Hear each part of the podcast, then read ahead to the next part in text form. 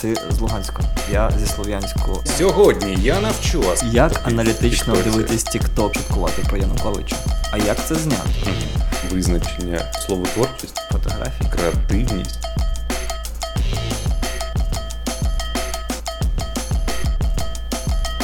Андрій? Да. Я зараз відійму трохи. Ми ж, типу, цілу годину готувалися, я такий, знаєш, був розслаблений, тільки нажали на рек. Напруга. Ну все. Як ти взагалі почуваєш себе від нашого першого запису, нашого першого подкасту? Від 0 до 10. Типу, так? Так. Як оцінюєш? Я оцінюю на 9,5. А що ти оцінюєш? Почуття власні від цього запису. Готовність, типу, зосередженість. Слухай, ми зробили все можливе. У нас є звук, у нас є світло, в нас є ми і все є. Угу. Залишилось розмовляти ртами. Клас. Я теж так думаю. Це твій перший досвід подкастингу? Це мій перший досвід подкастингу. Дякую за питання. Це подкастинг, будь ласка, сідай на диван. Я точно продюсер. Насправді дуже часто люди питали, кажуть, слухай, давай щось запишемо, чи там, типу, прийди до нас в гості. Я інколи напрошувався, кажу, давайте я прийду в гості. Все це закінчилось рівним рахунком, що нічим не закінчилось. Ти не приходив в гості? Так. Не кликали в гості. Насправді ми просто, знаєш, так як інколи люди, це завжди на всіх тусовках є люди, які збираються, такі, типу, давай зберемося, і ніхто не приходить. Це така штука є. Типу, так класно вийшло, треба буде зібратися. Да. Ой, коли збираємося, такий чат удален. Типу того. Ну, краще, розкачуємось потроху. Я, до речі, теж це не перша спроба, це не перший задум, так би мовити, подкасту для мене. Я обробляв в голові декілька різних концепцій до цього. Так. Я роздумував над цим. Я навіть запрошував деяких людей долучитися до мене в процесі створення такого контенту. Але якось воно завжди так... Ставалося, що наче я докладав просто багато зусиль на етапі виробництва концепції, а врешті-решт так траплялося, що я потім дивився на цю концепцію, такий, ну і про що ми будемо розмовляти? Ну, типу, дивись, про всяке. Перша частина ти виконав, ти дуже заморочився над концепцією. Дякую тобі. Це по-перше. Тобто, я себе максимально лайтово відчуваю. Типу, я просто прийшов, налаштував світло і такий, типу, так, окей. Навіть цей посаду модератора цього подкасту забрав собі, і я такий... Слава Богу. Тобі так легше, ти не відчуваєш дискомфорт. Ні, я собі в голові промалював, думаю, а може я щось теж буду питати, знаєш, типу таки буду, Андрія, скажи, будь ласка, як давно ти в подкастах? Чи перший це твій раз? Ладно, такий думаю, клас, Андрій буде подивлюватися, а я просто буду імпровізувати, бо мені так простіше. Мені, коротше, по життю простіше імпровізувати, тому давай так і будемо робити. Клас. Як ти думаєш, чи оця імпровізація є частинкою невід'ємної твоєї творчості? Я тобі одразу так закину, оскільки ти концертний фотограф, і більшість твоєї діяльності, вона пов'язана із тим, що відбувається щось, ти не знаєш що, щось не заплановане зазвичай, або щось, про що тобі не повідомили. І воно просто трапляється, і ти ходиш, бігаєш, дивишся такий, щось. І ти, як на мене, твоя робота – це, прям, тільки імпровізація. В тебе наче немає взагалі можливості щось планувати. Я відповім фразою відомих імпровізаторів, що найкраща імпровізація – це підготовлена імпровізація. Мені чомусь вони так казали. Але мені здається, що може це не так, але для мене це виглядає саме таким чином. Бо як би воно не здавалося імпровізаційним, я більш-менш розумію, що якщо це пісня, то це десь хвилини 3, може 4, і якщо в сет-лісті там, декілька пісень і на якійсь щось буде, ну тобто якось ти більш-менш орієнтуєшся в тому, що буде відбуватися, плюс-мінус. Окей, там завжди якісь нові нюанси, і ти ніколи не знаєш, що може буде відбуватися, але можна за досвідом вже, типу, тут вирішує досвід, і вирішує це саме така невеличка підготовка, ти просто знаєш плюс-мінус, до чого себе готувати. І так бувають факапи, типу, коли вам не сказали, ну і вам, в сенсі, фотографам не сказали, що буде відбуватися в якийсь проміжок часу, і ви такі, ну окей, типу, ми на це не звертаємо увагу, а потім бац, потім питають, а де фотки з салютом? Ми такі, там ми не знали, що буде салют. Ну, просто бріфу не було. От, ну, це про те, що це важливо. А так, ви бріфуєтесь прямо перед зйомкою? Так. Це, знаєш, це як у всіх є ідеальний світ, в якому все ідеально, кльово, і всі працюють. Всі хочуть, аби там був бріф.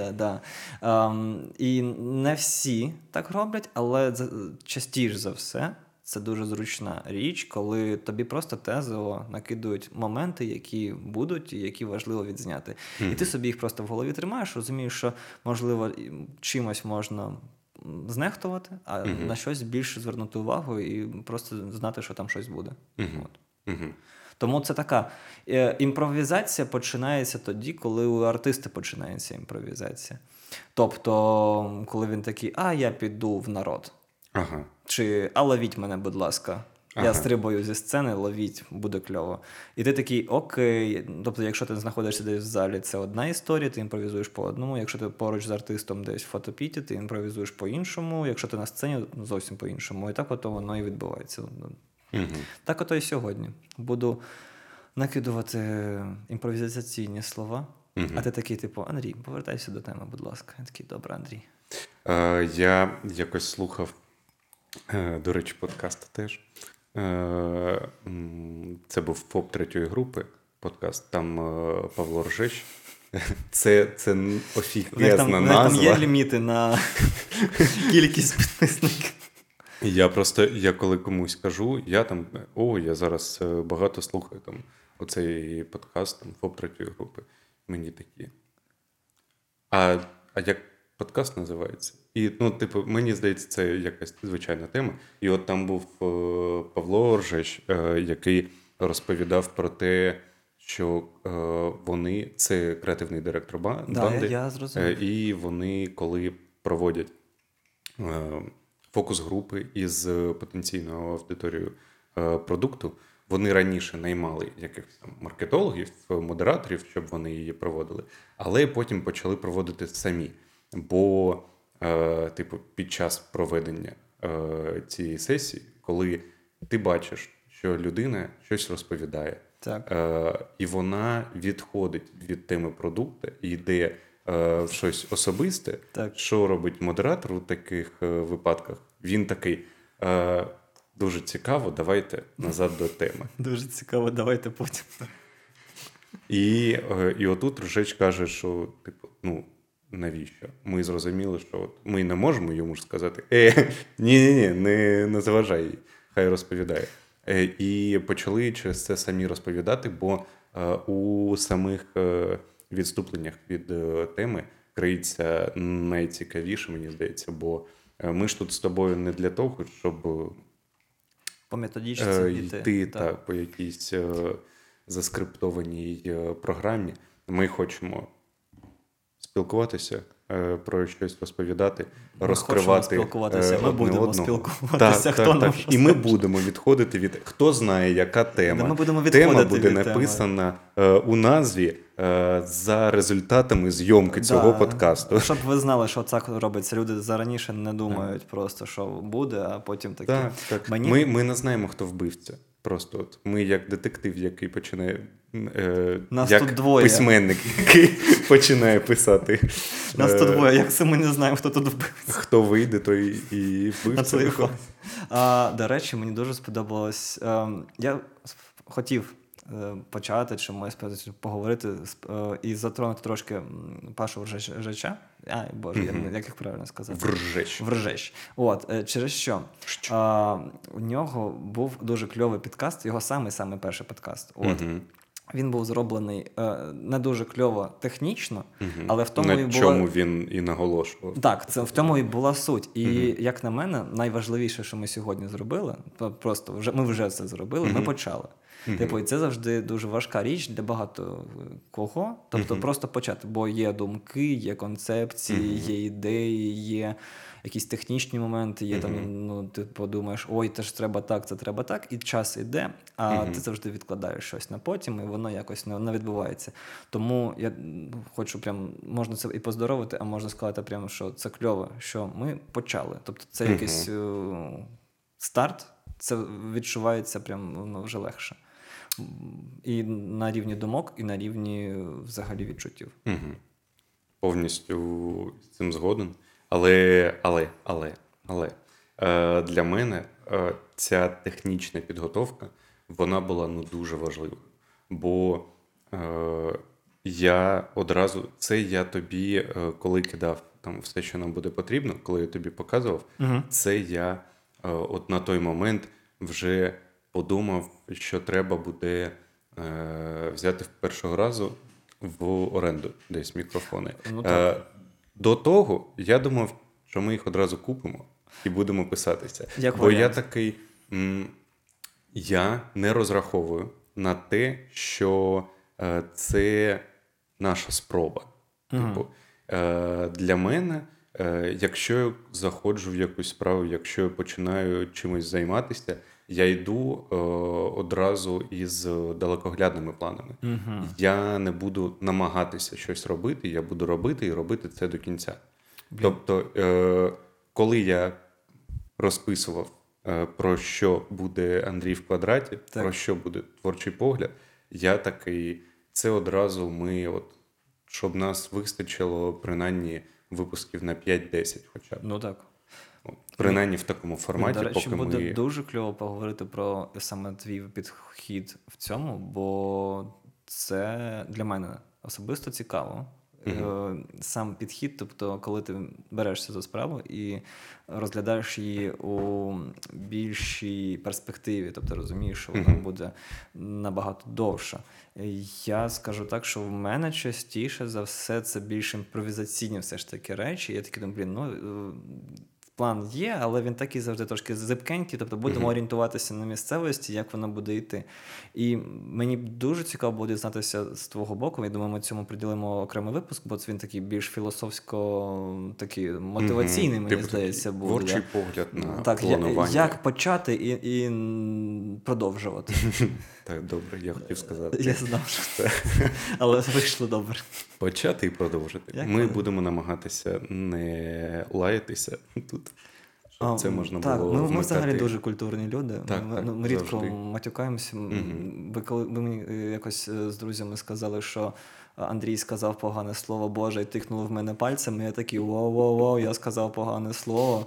Ну, типу, втратив свою цноту поганих слів. Ой, цноту поганих слів. В 4 класі.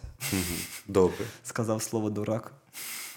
І мама сказала, не кажи так на людей. У мене був випадок такий, десь в 6-му, напевно, класі. Ми на фізкультурі грали в футбол, потім зайшли в роздягальню, а я прям розлючений був результатом. Я погано граю в футбол, так, типу прямо жахливо. Іноді, коли в мене, знаєш, таке натхнення напирає, я прошуся і мене пускають тоді там на поле пограти у там захисті, напівзахисті, принаймні, часом форвардом, але більшість часу я проводжу на воротах. Так. І я там зазвичай стою і такий «Тільки не бий!» Типу, я дуже добре розуміюся на футболі, я дуже добре... А це твій захисник таки підходить до тебе, ти йому тільки не... Нормально. От, і ми якось так погано тоді зіграли, і ми заходимо в роздягальню, і я такий прямо... І всі такі... Ого! Анутов, а що таке? А що трапилось? А я такий, а що таке? А вони, а ти, ну, ти ж наче не матюкаєшся. А я просто, ну там загальна картинка для розуміння, це такі брюки, ще, знаєш, там туфлі якісь, ну не на фізрія в цьому, ти маєш на увазі свій дрес-код, в принципі, все. Я просто думаю, нафіга ти ходив на повному в брюках. Дуже...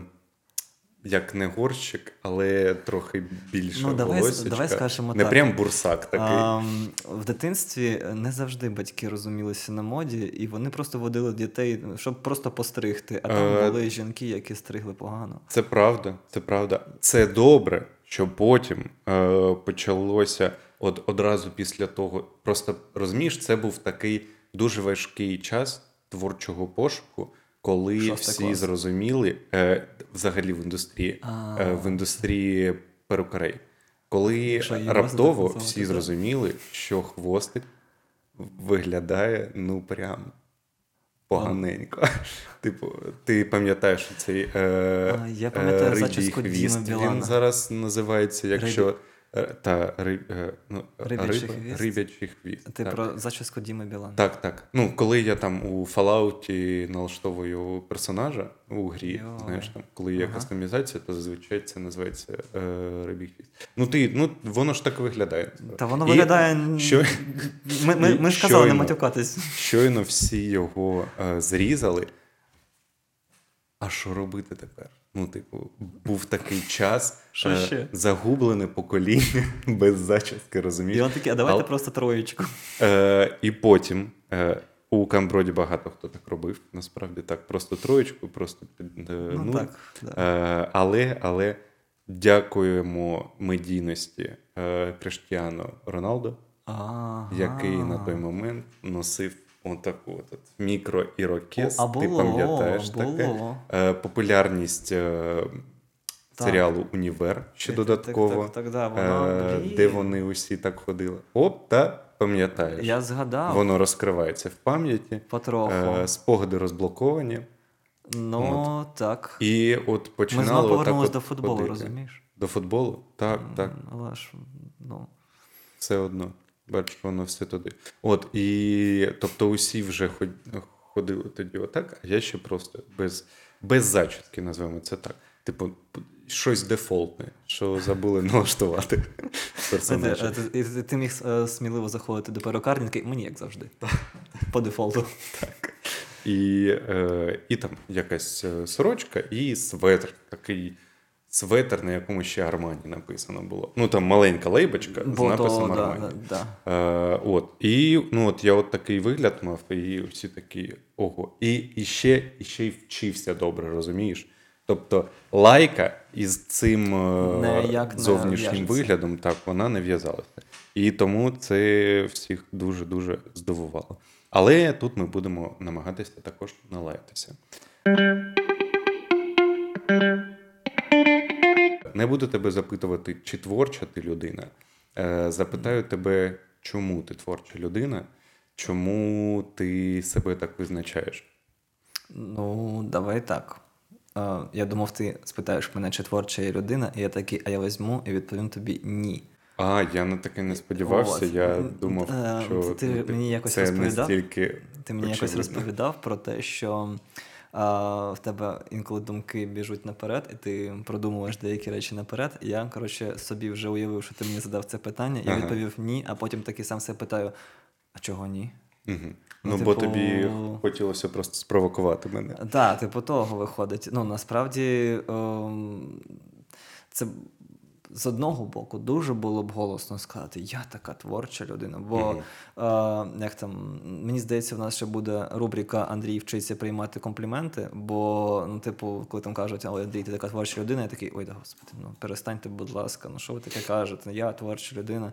Але, як не крути, я у творчості, так, творчість є в моєму житті, так, вона проявляється у різному. Тобто це і музична якась частина, і фотографічна частина, кінематографічна частина, багато чого є. Тобто вона як просочується, як втілення творчості. Поставити ТР, сказати, Андрій, я творча людина, мені так інколи кажуть, творча людина. Типу, з таким не з обезціненням, а з тим, що, типу, все зрозуміло, творчі люди, вони такі. Типу, для тебе творча людина – це таке клеймо якесь. Чомусь люди, з якими я знайомий, саме вкладали таку сутність. А можливо, я так чув, але мені чомусь здається, що перший варіант. От. І творчість є. Тобто я себе, знаєш, так вважаю дуже поглибленим любитель. Це ж як перекласти нас любитель? Любитель? Аматор хай буде. Ну, хай аматор. Тобто, дуже... Будемо користуватися українськими. Знаєш, це рубрика перекладання слів. Рубрика словничок. Ото ти вивчив одне слово англійське. Аматор. Щоб показати, який ти дебіл.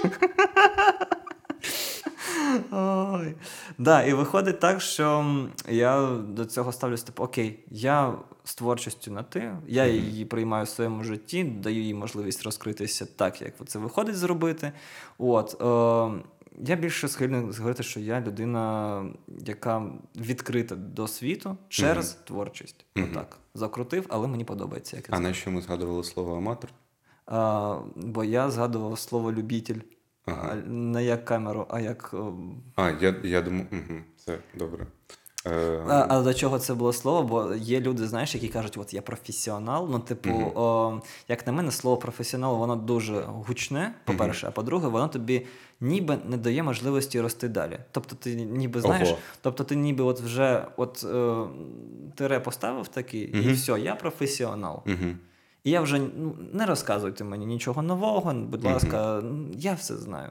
А коли ти залишаєшся в душі трошечки цим аматором, ну, тобто, дозволяєш собі, ой, а можливо я тут чогось не знаю, я щось підвчусь, а можливо тут я щось глибше копну, а можливо тут щось. Ти завжди собі даєш можливість розростати. Тобто, і ти можеш бути вже офігенно кльовим в якійсь справі, але ти собі дозволяєш не зазнаватися в якийсь момент. Можливо, так. Тобто, для тебе... Аматор – це така відкрита людина до будь-яких змінень у своїй діяльності. А професіонал – це такий, в мене є підручник, за яким я навчався останні 10 років, як мені робити мою справу. І якщо щось в цьому підручнику не написано, то це неправда.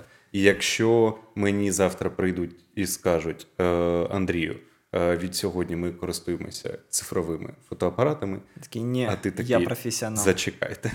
Я вищий навчальний заклад за спеціальністю фотографія на плівкову фотокамеру закінчив.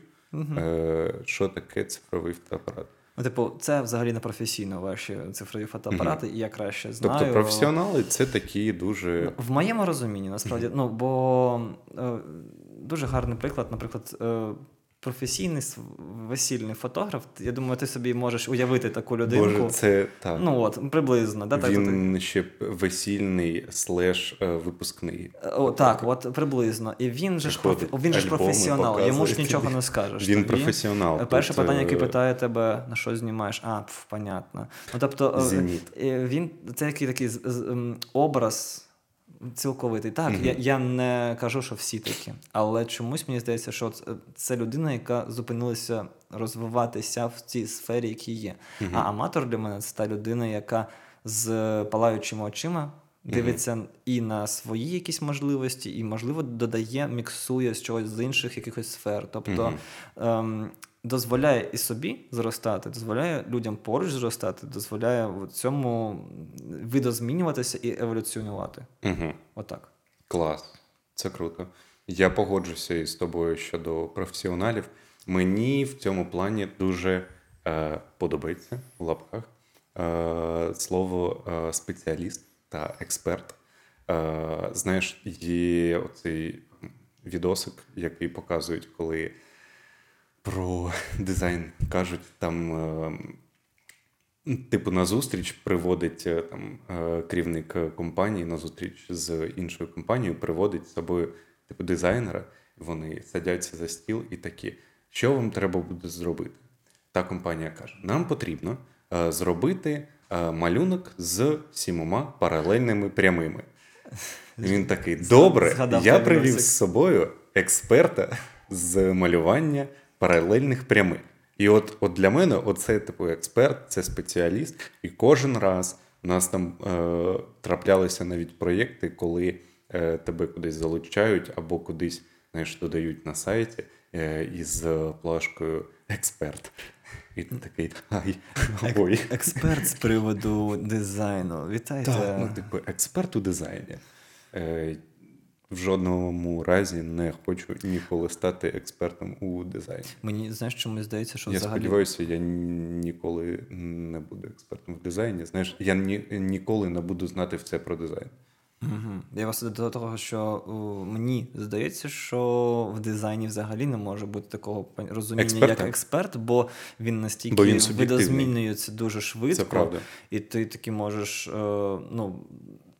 Там немає якоїсь такої прям, не знаю, вершини, тобто, знаєш, типу, от все, от я прямо знаю все про дизайн, бо мені здається, в той момент, коли ти знаєш все про дизайн, з'являється якась нова людина, яка так, просто щось переосмислює, такий бац, у нас щось нове, і це вже кльово, і це вже класно, і ти такий, І при цьому ті люди, які будуть відмовлятися від того, що пропонує та людина, вони все одно будуть класними.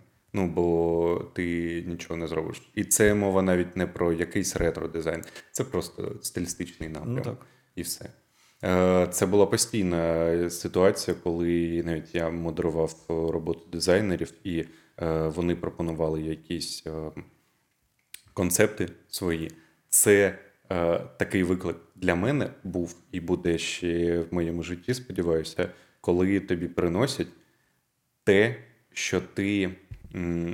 на своєму рівні естетичного розуміння та смаку не сприймаєш. Типу, це постійно була ситуація. Мені приносять такий зелений концепт, ненавиджу зелений колір. А який саме зелений ти ненавидиш? Який саме? Там така, знаєш, тосканська охра, якщо це зелений. Мені може це помаранчевий. Спитав, тосканська охра, ну, коротко, до побачення, Андрій. Щось таке, наче мох, знаєш. Вже краще. Такий колір. Супер, так вже краще. Він насичений, але трохи пожухлий. І шрифти такі, вони... наче класичні, із рисками, але у них ще якісь там завіточки є. І я дивлюся, і я такий,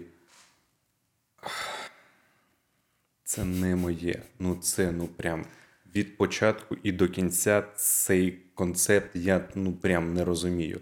Але я такий, це постійно поглянути на це з призми замовника, поглянути на це з призми ринку, поглянути з призми дизайнера, який це розробив, і такий, може, в якомусь світі це є прийнятним. І, але раніше я казав, і я запевняв всіх навколо, що в дизайнера стилю свого нема, і його задача, не мати стиля.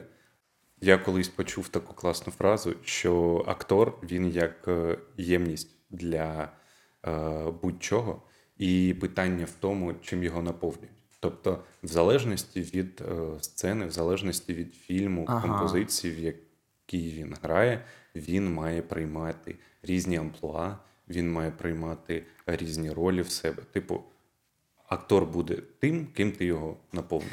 І так, і він зіграється або краще, або гірше, так, але... Так, дуже часто навіть там у поганій грі акторів звинувачують не самих акторів, а режисера, який погано працює з актором. Бо один і той самий актор може погано зіграти у різних фільмах. І це, це проблема усіх, але не актора. Ти зараз як кіноакадемія, яка виправдовується, чому вони не надали Оскар Леонардо Ді Капріо, а він такий, я вже вже зробив. Там було багато причин, до речі, кожного разу, коли він потрапляв як номінант на Оскар. Раніше, в якийсь момент, коли не було Ліги сміху, єдине джерело гумору було КВК. І там були дуже тоді ще починаючі артисти, і вони робили гарний юмор. І чомусь... Це ми з тобою ще обговоримо. Це ж бачиш, я дуже обережний. Я дуже обережно ходжу по лінії, щоб не зайти не в погану тему. Раптово не ініціювати цю розмову. Так, тому я просто скажу так, що...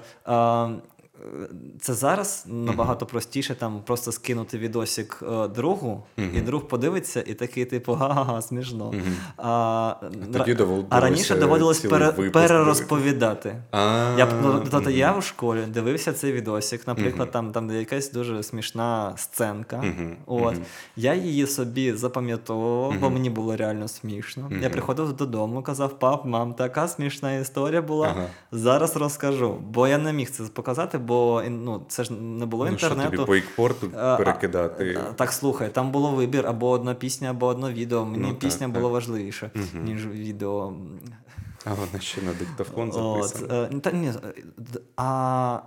АІФ, кажуть. Ой, ні, АІФ то надто гарно. Ні, там щось було... Коротше, не суть. Я просто до того, що я прямо розповідав. Я намагався це зробити артистично майже так само. Вони такі, типу, смішно, а потім, дайте вам знайду, і потім якось намагався знайти, показати їм. Тобто тобі показали в школі? Так. Ти подивився? Так. І ти запам'ятав?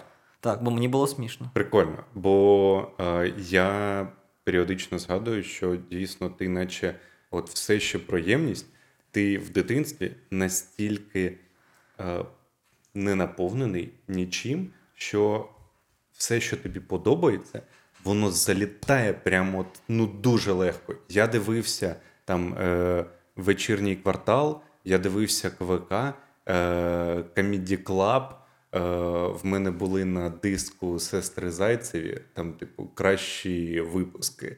І я дивився, і мені... Одного перегляду вистачало, щоб я просто з усіма паузами це запам'ятав. Це для батьків було дуже вигідно, бо потім мене телевізор можна було, як на диктофон записав, потім відкрутив назад і такий, оце вмикав. Андруша, розкажи нам, будь ласка, а той анекдот смішний такий був. Чому Лукашенка включив, не знаю, але вибач. Так ти бачиш моїх батьків, я зрозумів. Я просто розумію, що вони навряд чи українською це казали. Найголовніший був жарт, який чомусь він подобався. Тупо усім. Я його запам'ятав там років 4, напевне. І кожного разу, коли якесь застілля чи ще щось, і мені такі, починаються анекдоти. І мені... Іди сюди. Розкажи оцей. Тобто я ж його від них, від самих почув, але вони хочуть, щоб його розповідав саме я. І вони такі, давай. І я такий. Приходить кум до кума. Та й каже... Я думав, ти не почнеш розповідати. Я думав, у нас не буде цього. Ми це в TikTok вирішимо. Окей, мені просто цікаво, давай. Приходить до кума. Давай так, хлоп і такий, золотий кусак. Випуск перший. Андрій починає. А розкажи мені анекдот, Андрій, будь ласка. Приходить кум до кума, та й каже, куме, у тебе корова здохла. Як здохла? А ось так.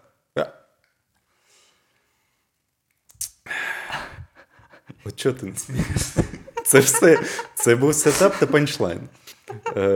Тобто, ти розумієш, так? Він показує, що корова. Це різниця сприйняття людей. Йому цікаво, як воно технічно здохло.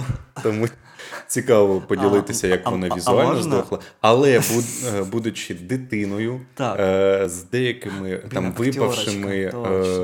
зубами, так? І ти це показуєш, і, ти ж кривляєшся, це ще додаєш різне. І воно, прям дуже сильно справляє враження на дорослих.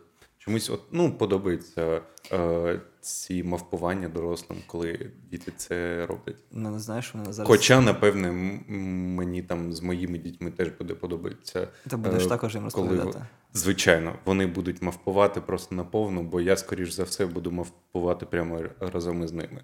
Ага. Ти будеш прикольним татком. Це окрема історія для окремого подкасту. Я нещодавно... 135-й випуск десь колись. І ми такі... Я дуже хочу до нашого 135-го випуску бути, знаєш, як Джеймс Хетфілд. Я нещодавно побачив, як він зараз виглядає. І це от людина, коли ти спочатку молодий, незвичний в тебе... У випадку Хетфілда це ще там, ти молодий, в тебе героїнова залежність якась або кокаїнова, я не знаю, що в нього було. Ти потім намагаєшся з цим боротися, набираєш вагу. Я без цього всього набрав вагу, мені достатньо було ковіду та війни, набираєш вагу, потім ти з цим справляєшся і виходить такий дуже плотний, збитий дядько, в нього така, знаєш, широка, але не товста шия. Він такий, по ньому видно, що він, прям плотний. Так. Типу, наче жиру нема, але наче він такий розподілився. Фанати Металіки, будь ласочка, я думаю, ви мали б зацінити, як Андрій описав Джеймса Хетфілда. А я не хочу бути Джеймсом Хетфілдом. Я хочу бути Джаредом Летом. Ким? Джаредом Летом, бо йому зараз 50, а він офігенно виглядає. Я хочу бути Джаредом Летом. В тому сенсі, що коли почався ковід, він був десь в Індії на медитаціях. Так. І він вийшов з медитації десь у квітні чи в травні. І уяви собі, він пропустив весь початок. І він такий, а що таке? Прикинь, ти виходиш після ізоляції, а в світі всі країни закриті. Якийсь вірус всіх вбиває. Мені також так хочеться. Було б цікаво по-своєму. Прикинь, ти 23 лютого сідаєш в медитацію, тебе отак от родичі підіймають, відносять в метрополітен. І ти там зараз у Харкові десь під фонтанчиком. Люди з тобою фоткаються. На саду сидиш.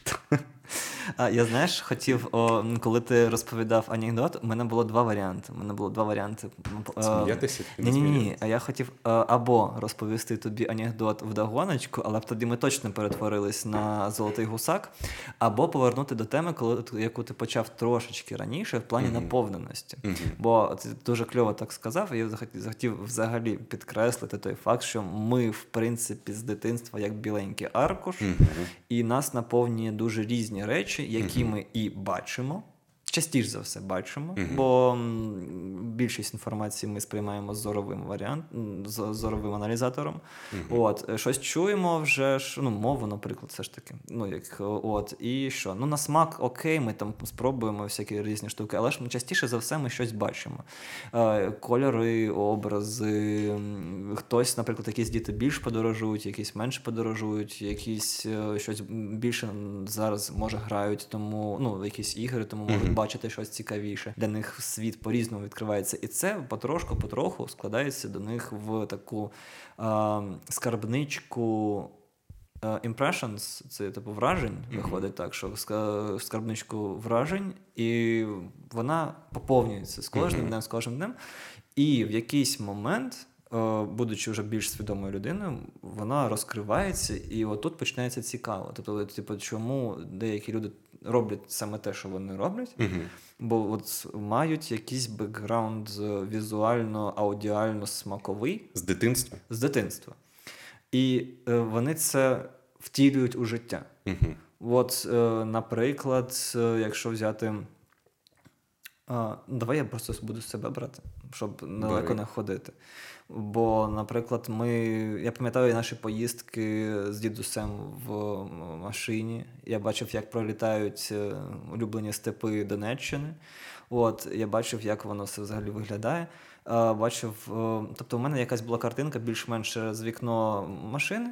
Це могла б бути історія, як у Ані Лейбовіц, але Америка більше, там більше можна було кататися. Ми каталися настільки, наскільки це можливо, але мені запам'яталося те, що мені було дуже цікаво дивитись. Прямо з того, що я міг дуже уважно дивитись за тим, що робить людина. Ну, чи дідусь, чи тато, що вони роблять. І я дуже уважно це робив, а потім намагався повторити. Тобто я от через візуальні, через очі намагався це запам'ятати і зробити. І це було в дитинстві. А зараз я просто можу цей спогад більш-менш викликати і спробувати зробити щось схоже. Це вийде не так само, але от таким чином. І просто до того, що воно зберігається десь там у скарбнички вражень. Мені здається, з дизайном така ж сама штука, бо ти міг бачити гарне і не гарне. І типу і гарне собі відкладати в скарбничку гарне, а не гарне такий. А це цікава річ, бо це стосується, ну насправді тобі, не тобі, взагалі поверхнево може здатися, що це стосується дизайну, оскільки це начебто така першочергова штука, де ти створюєш візуальні образи.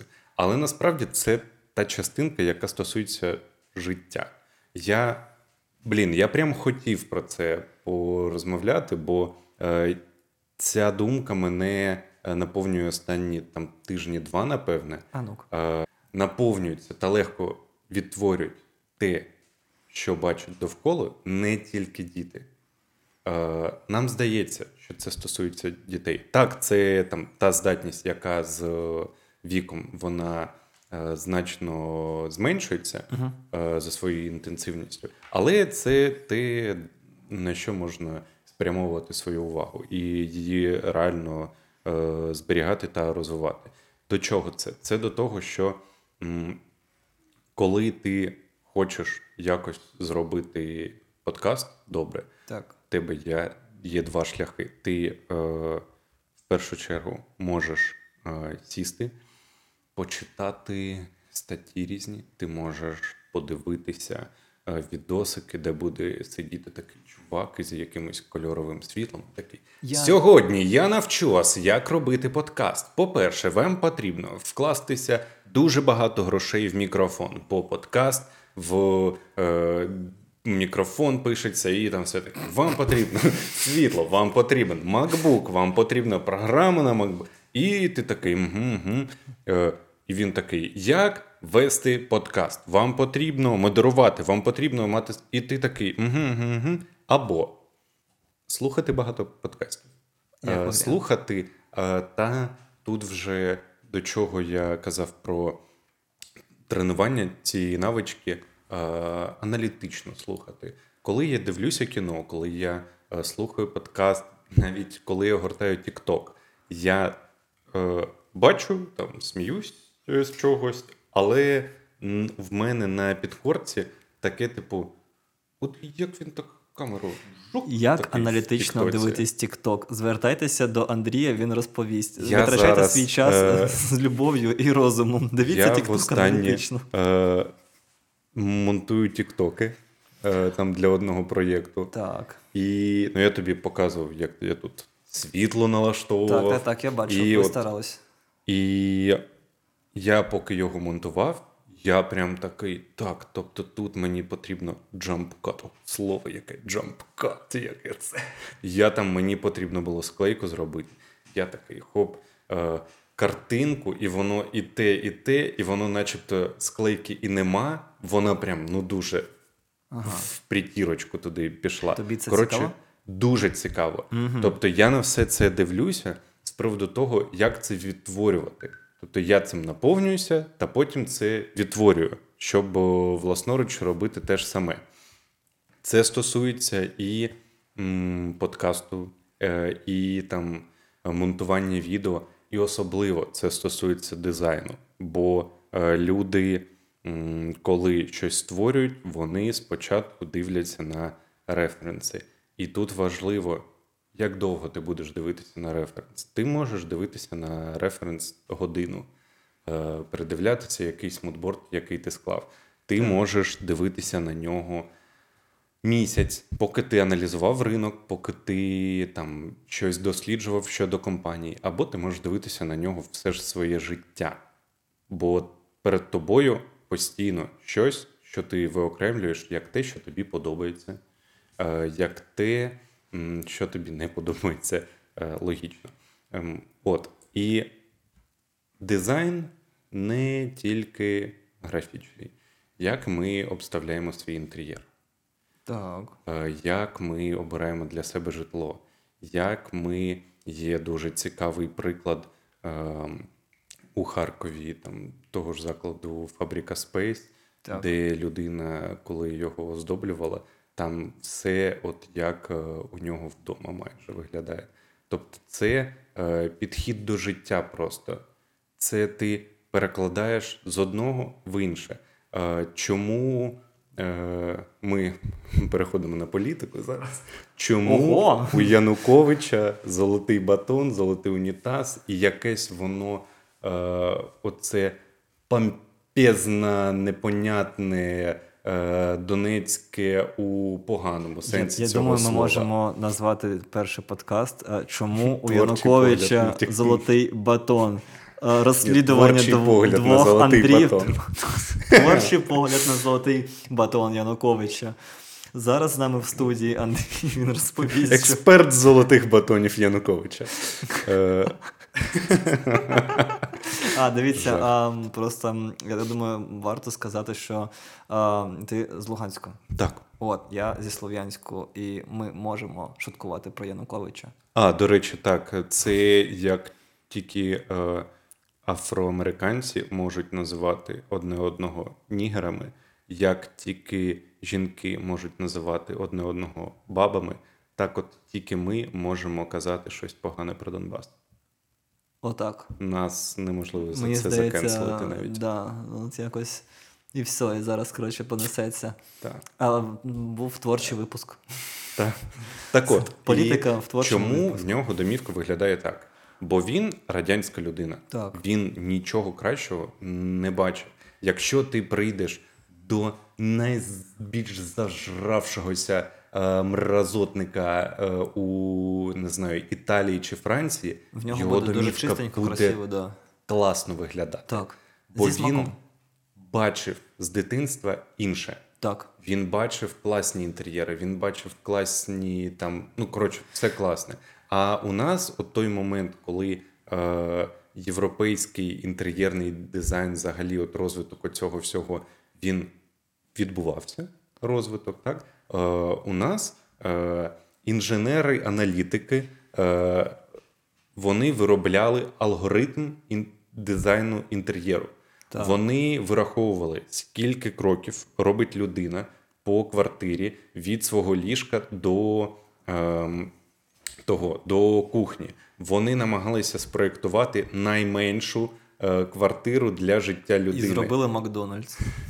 Скільки кроків треба, так? Потім туди гарчичку добавити. Ну, до речі, Макдональдс – це, типу, приклад функціонального інтер'єру.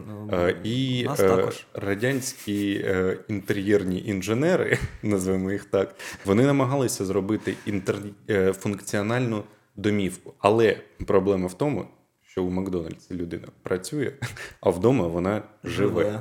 І жити потрібно там, де тобі комфортно, приємно. Зручно, ти ж навіть приємно. Коли граєш в Sims, там є така штука, як типу досуг, який може просто вмикатися, навіть коли в тебе нема досугу, ти там не граєш на приставці в Sims, але в тебе якісь картини висять на стінах, якісь скульптури стоять. Типу ти оздоблюєш інтер'єр, і у Сіма автоматично починає працювати ця штука. Він, типу, наповнюється просто від того, що в нього приємно обставлена домівка.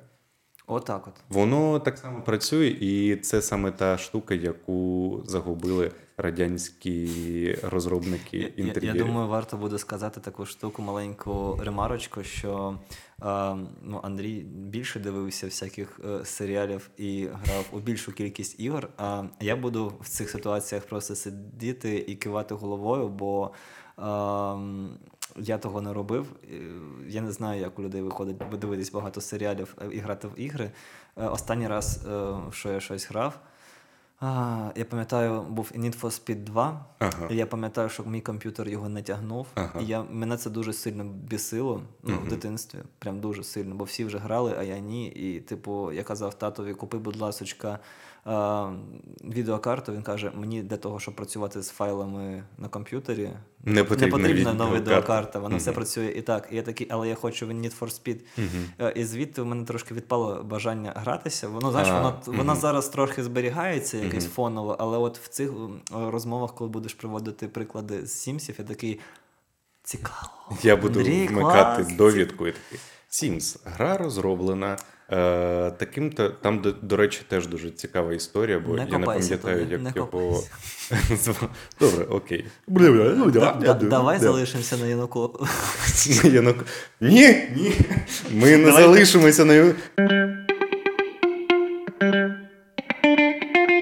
А я от хочу тебе запитати, бо ти в мене спитав, а я в тебе ні. От ти вважаєш себе взагалі творчою людиною чи ні? Я не можу, напевно, дати визначення слову творчість. От. Мені здається, зараз почали просто частіше використовувати слово креативність, там, типу, знаєш, і начебто вони тотожні одне одному. Ну, от як так, на мене, ну, так, там, креативність, творчість. Мені я б назвав себе креативним, я б назвав, і отже... Судячи з попереднього твердження, тоді я б і назвав себе творчим. Бо, як на мене, творчість – це здатність знаходити якісь гарні речі в навколишньому середовищі, відтворювати їх та вирішувати за їх допомогою якісь питання свого внутрішнього світу. От я знайшов різницю між креативністю та творчістю. Креативність – це вирішення задач та проблем навколишнього середовища. Тобто, коли тобі конкретно, функціонально потрібно щось зробити. Це про щось дуже прикладне, скажімо так. Хоча здається, що ні, але так. А от творчість – це більше про самовираження. От. І у цьому сенсі я думаю, що так. Скоріше за все, трохи раніше, через ту саму планку думок я би вирішив, що ні, бо я наче не займався самовираженням. Угу. От. Але останнім часом я став вкладати у свої роботи більше себе. Як до цього я казав, що мені здавалося, дизайнера не має бути стилю, я дійшов до того, що ти нічого з ним не зробиш, він є, твоя задача намагатися його нівелювати, і коли ти директориш інших дизайнерів, твоя задача зробити так, щоб вони усі навколо якогось середнього значення будувалися. Але стиль все одно буде, бо ти чимось наповнювався з дитинства, як ми вже сказали. Так. От. І це те, чим ти наповнювався, те, що ти проживав, ти починаєш потім виносити зовні. І у цьому нам допомагає саме творчість, я вважаю. Бо, напевне, це мій за останній час, я б сказав, другий творчий проєкт. Попереднім був розробка шрифта. Той, що... Універмаг. Так. От, тобто я тоді зробив шрифт, бо для мене це було через мої здібності, через мої навички знайти вихід моєму обуренню та турботі про людей та про зовнішнє середовище щодо війни. Так? Але при цьому виражаючи своє внутрішнє середовище. Бо для мене війна – це значно довший процес, ніж з 24 лютого. Для мене він дещо, скажімо так, він для мене дуже сильно перетинається із втратою спадщини культурної. І оскільки я намагався цим проєктом її зберегти, і усім дотичним потім до нього. І коли я робив там коробку для кави, і коли я брав участь у розробці календаря, я намагався от саме це Пронести цю ідею про себе. Щось таке дуже... Оскільки Луганськ – це місто індустріальне, шрифт Універмаг, він теж індустріальний. Тому, не дивлячись на те, що він зроблений на основі харківської вивіски, він для мене має таке луганське значення. Так, він для мене – це індастріал. Так. От. І я намагався в ньому законсервувати індустріальність, примішуючи туди український відтінок. І це і є я. Дуже функціональна одиниця в даному випадку під українськість давай вважати відчуття свободи людини і там у тому самому шрифті якісь елементи, які я в нього додавав та які в нього додало саме середовище, воно і є свободою того шрифта.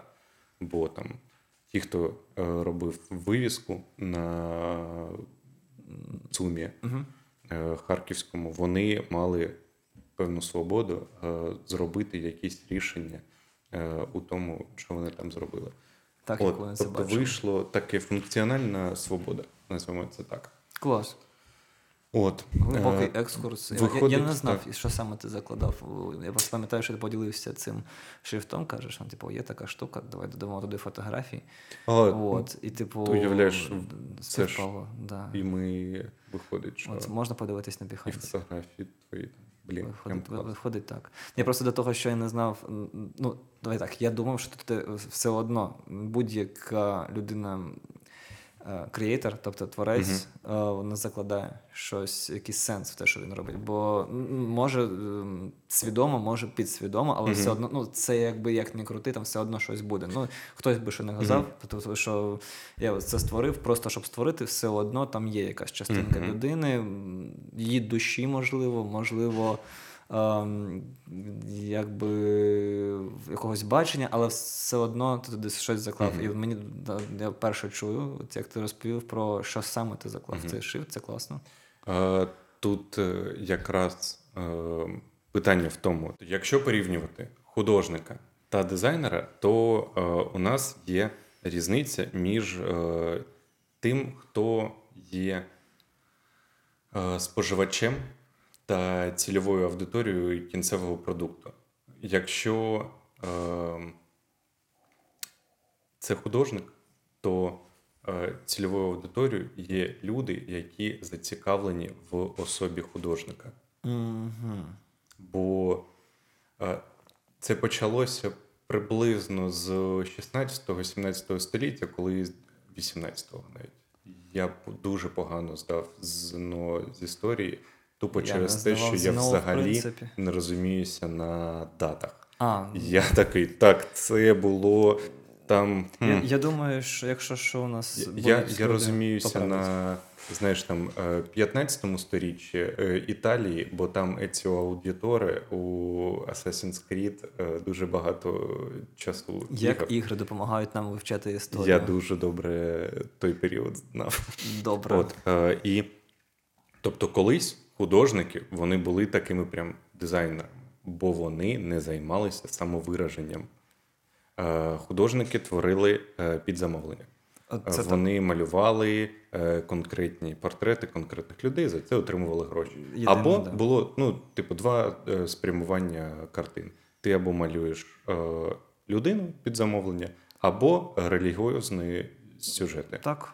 І релігійні сюжети ти так само комусь потім віддаєш, бо це, а що ще малювати? Можна ще на замовлення також когось намалювати якусь битву. Це теж так. Добре. Або якийсь пейзаж, але він все одно буде мати той чи інший підтекст. Або так, релігійний, так, або так. Політичний. Так. Тобто це все комусь було потрібно завжди. У цього був кінцевий споживач-замовник. Так само, як у сучасного дизайнера. Сучасний дизайнер не створює проєкти для себе.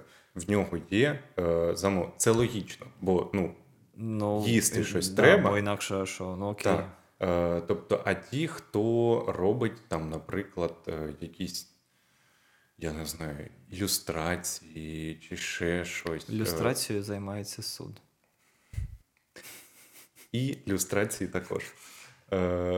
От. І вони, можливо, знаєш, якщо не продають, а їм просто донатять за те, що він класний ілюстратор. Оце схоже на OnlyFans. Інше, так.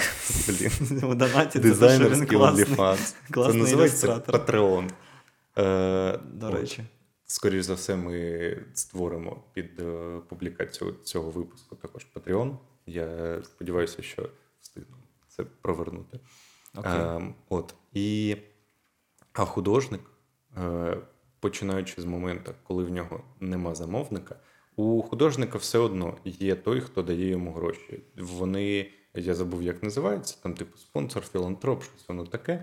Типу, це людина, яка на постійній основі просто така, от тобі гроші, тримай, типу, слухай, малюй. Михайло, ти дуже кльово малюєш, не малюєш... Ну, ніби таку картину, але там десь буду я. Ну, там десь на коні. Ну, такого ні. Там просто, зазвичай приходить і такий, блін, мені подобається. Рисуй, малюй. Малюй, так, от тобі гроші, малюй. Я буду викупати там кожну наступну твою... Це теж окреме питаннячко, бо це дуже спекулятивна тема, і насправді там кожна картина, яка вартує більше за... Можемо запросити художників, спитати... Там... 20-50 тисяч доларів – це вже чисто корумпована схема з відмиву грошей. Тобто, це таке. Так от, і я до того, що без спонсора навіть художник все одно працює для того, щоб відкрити себе світу, щоб поділитися своїми думками або щоб поділитися та щось осмислити. Типу, коли... там Джексон Поллок малює оце полотно із просто бризками, він не такий, а я зараз набризкаю просто на холст. Він такий, а що буде, якщо я от прям вимкну свій мозок і буду просто, от якось у мене рука буде рухатись, і подивимось, як вона буде рухатись. Він, типу, намагається дослідити своє несвідоме. І оце художник – це творчість. Творчість, коли кінцева мета твоєї дії – це самовираження. Креативність – це коли кінцева мета твоєї дії – це рішення якоїсь задачі. Угу. Я вважаю, що я і творчий, і креативний. Це був кінець твоєї тобі здавалося, що це там ще далі на буде питання. Йти. Клас. Як ти думаєш, як ти, як фотограф, та як взагалі творчий такий діяч у різних сенсах розвиваєш взагалі свою творчість? Так. Що для тебе розвиток творчої людини? Давай так. Я можу згадати, як воно починалось, бо відчуття більш гострі були в той момент. Тобто це завжди якийсь творчий пошук в плані того, що а тут якось, а як вони роблять оце? Типу, там як це класно розмивається фон, або там як класно сфоткана ця штука. Більш того, почав дивитись, що мені більше імпонує, що мені менше імпонує. Тобто там, знаєш, якісь більш фешн-історії, наприклад. Я такий, вау, це, звісно, красиво, але я не розумію. Це прикольно, цікаво, я дуже поважаю тих людей, що знімають фешн, але мені не зрозуміло. Але от, наприклад, роботи Ліндберга, Пітер Ліндберга, який знімав нібито і фешн, але більш життєвий, більш про людей. Кожного разу, коли ми когось згадуємо, Пітер Ліндберг, Джексон Поллок, ви сидите і думаєте, я тут, подкаст слухаю взагалі-то. Ми у посиланні даємо посилання на наш Pinterest, дошку в Pinterest, де ми зберемо декілька цікавих прикладів тих робіт, про які ми говоримо. Оскільки це подкаст. Оскільки це подкаст «Творчий погляд», дуже важливо, щоб ви теж могли на це поглянути. Так, бо і ми будемо у вас в ушках, а ви будете очима дивитися якраз нашу Pinterest-дошку. Так. От, насправді я просто провів дуже прямолінійний приклад. Я дивився, мені просто в чому прикол завжди. Ти дивишся такий, ой, а як це знято? Типу, а як, і що це таке? А як воно використовувалося? І це десь на підсвідомості, типу, мені це подобається, я б це використовував, або, я б це не використовував, чи, а чому це працює, а це не працює? І воно якимось таким чином іде саморозвиток завжди. Тобто я, можу сказати так, більше півроку тому, навіть десь так, я не працював з кольоровим світлом. Не працював з кольоровим світлом через те, що мені це було не близько. Я думав, нафіга? Є ЧБ, це красиво, це про емоції, про людей. Тебе дуже багато ЧБ взагалі. Я люблю ЧБ. Мене завжди дуже надихало, коли ти фотографуєш, і я дивлюся в твій фотоапарат. Я такий, ми там всі якісь різнокольорові, в мене червоне волосся, я дивлюся у тебе на екран, а в тебе там все чорно-біле, і я такий, Тобто, я прямо до цього дуже любив, і в якийсь момент я побачив роботи фотографа, не знаю, треба вказувати, чи не треба, я побачив роботи, які мене надихнули саме кольором, я такий, а як це знято? І звідси почався якийсь пошук, якогось приладдя для того, щоб знімати з кольоровим світлом. Чи воно там буде чисте, чи не чисте, якось його обробити. І це, я вважаю, що за деякий час все ж таки зростання було саме творче, бо класне відчуття завжди, коли ти починаєш. Коли починаєш, бо ти такий максимально чистий аркуш, тобі хочеться все спробувати. Спробувати себе у різних видах зйомки, наприклад. Там, не знаю, познімати спорт, познімати їжу, познімати людей, івенти, весілля. Ти ніби такий дуже заряджена творча особистість, така, божечки, я хочу все це зняти. І знімаєш. І з того ти потроху викристалізовуєш, що тобі ок, що тобі ближче, а що тобі не ближче. Просто за відчуттями. В мене працює за відчуттями частіше за все. Тобто, якщо увімкнути логіку, то всі мають бути або весільними фотографами, або там спортивними фотографами. Тобто у кожній сфері фотографії можна заробляти і бути дуже кльовим чуваком. І з дуже логічної штуки, тобто, в спорті можна заробляти, будь ласка, і пішов собі у спорт чітко. Це обирання своєї ніші прагматичним шляхом. Я частіше, коли робив саме так, тобто через прагматично йшов, виходило погано. Тобто виходило, що я через себе якось йду. Я роблю не те, що мені подобається. І це прям відчутно. То, наприклад, я інколи знімаю їжу, ти знаєш, ми щось таке знімали. І, я навіть був радий за тебе, коли ти відмовив мені в черговий раз, коли я до тебе звернувся, я такий... і добре. Хай ти бачу, що ти зосереджуєшся на певному напрямку, який тебе більше цікавить, аніж розпилятися. Просто якщо ти пам'ятаєш, то можна було віднестись до цієї роботи, просто максимально це є предмет, треба зняти. Зняли, всі довольні, всі щасливі, клас. Але я розумію, що це зробила б людина, яка полюбляє це робити набагато краще. Це було відчутно всім, хто в цьому процесі, дизайнерам, ретушерам і так далі. Тобто це всім було приємніше і навіть замовнику було приємніше. Тобто це не робота на відстань, а яка була б прям з душею. І я вважаю, що ідеально, коли люди, які займаються своєю справою прям з душею і... з внутрішнім почуттям, що вони кайфують від того, коли вони співпадають з такими замовниками. І дуже погано, коли замовник думає про щось одне, а виконавець про щось інше. І виникає misunderstanding, якісь недорозуміння. І коли там один каже, то я такий творчий, я побачив вас отак, а можливо, треба було просто виконати якусь більш рутинну справу, І є фотографи, які класно роблять рутинні справи. Ну, вони кайфують від зйомки предметів. Ну, давай, ювелірку. Вона, ну, особисто як для мене, вона не посміхається тобі, вона не позує тобі. Ти просто викладаєш якийсь предмет, і ти дуже багато заморачуєшся зі світлом, щоб зробити гарну фотку. І я низький вклін тим людям, які це роблять, бо це також необхідно. Ну, це ж контент, це ж фотографія. Ну, її ж не зробиш якось на телефон так, щоб можна було надрукувати на великому розмірі. Угу. Ні. Тому потрібні люди, які це будуть знімати. Просто це не моє. І це кльово було... визначитись для себе, що більш моє, а що ні. Угу. І таким чином це також зростання. Бо від того моменту, коли ти такий заряджений, знімаєш все підряд, потім таки відвалюється якась та частина.